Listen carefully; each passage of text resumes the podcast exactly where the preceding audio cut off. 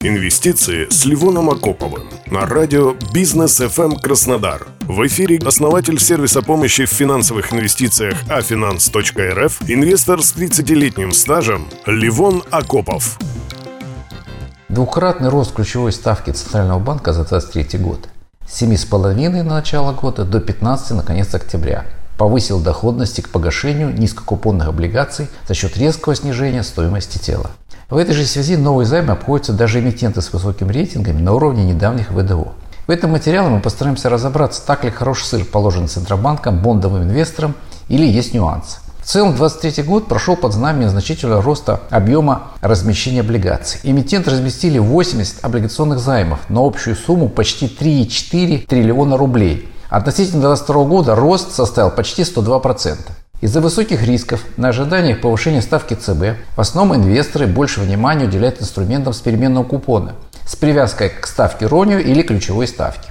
Сейчас на Мосбирже торгуется примерно 300 флоутеров корпоративных облигаций с переменным купоном. Но значительная часть их неликвидные, поэтому большая часть покупок приходится на ОФЗ с плавающим купоном.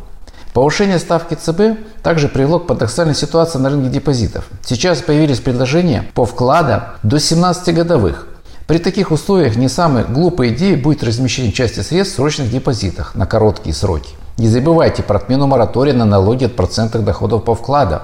Более подробно с этим вопросом можно ознакомиться в нашей статье на сайте Бизнес.ФМ. В результате поднятия ставки ЦБ заемщики в поисках средств начали применять ранее неиспользуемые приемы и инструменты. Первое. Облигации с понижающим купоном. На старте выплат высокий купон привлекает инвесторов, но по мере приближения к дате погашения процентная ставка неуклонно снижается. Чтобы не попасть на подобные такие ловушки, лучше ориентироваться не на ставку купона, а на показатель доходности к погашению. Цифровые финансовые активы, ЦФА. Цифровые права, выпуск учета и обращения которых возможно только путем внесения и изменения записи в информационную систему на основе распределенного реестра, то есть блокчейна – Стоимость и скорость выпуска подобных активов существенно ниже, чем у традиционных ценных бумаг, что позволяет компаниям быстрее и дешевле получать средства в оборот. Высокодоходные ОФЗ. Для наполнения бюджета государство также вынуждено повышать купонную доходность. И сделало, например, выпуск, который близок к недавним ВДО. Например, ОФЗ 26244 с фиксированным купоном 1,25 с погашением в 1934 году. Что касается относительно нового инструмента, на который я раньше обращал внимание, замещающие облигации, то президентский указ об обязательном размещении замещающих облигаций до 1 января 2024 года обеспечил стимул для роста этих рынков инструментов.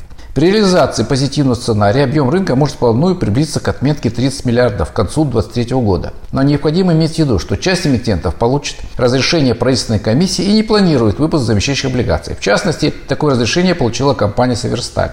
В ноябре большая часть замещающих облигаций погашается. Следовательно, в декабре-январе можно ожидать новых больших выпусков.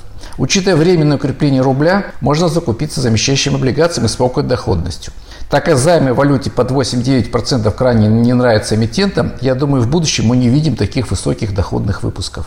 Для себя планирую подкупать особенно длинные замещающие облигации «Газпрома», там 34D, 37D и другие. Возможно, часть средств буду направлять на покупку юаневых облигаций, в которых сейчас есть доходность 6-6,5%. С учетом будущего снижения ставки ФРС рассчитываю на дополнительную доходность из-за укрепления юаня.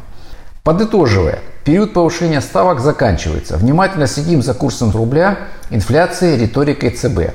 В момент ожидаемой стабилизации роста ставки ЦБ, после которой неизбежно последует ее снижение до комфорта для экономики уровня, более разумно перекладывать средства из коротких облигаций и облигаций с плавающих купонов в долгосрочные инструменты с фиксированной доходностью. В зависимости от ваших инвестиционных целей сейчас разумно находиться в том числе и в фондах денежной ликвидности, например LQDT, и даже во вкладах с возможностью пополнения и снятия без потери накопленных процентов. Надеюсь, этот материал будет полезен всем нашим читателям и слушателям. Больше оперативной и актуальной информации вы можете получить, подписавшись на наш телеграм-канал «А финансы РФ». Мира вам и вашим близким. Инвестиции с Ливоном Окоповым.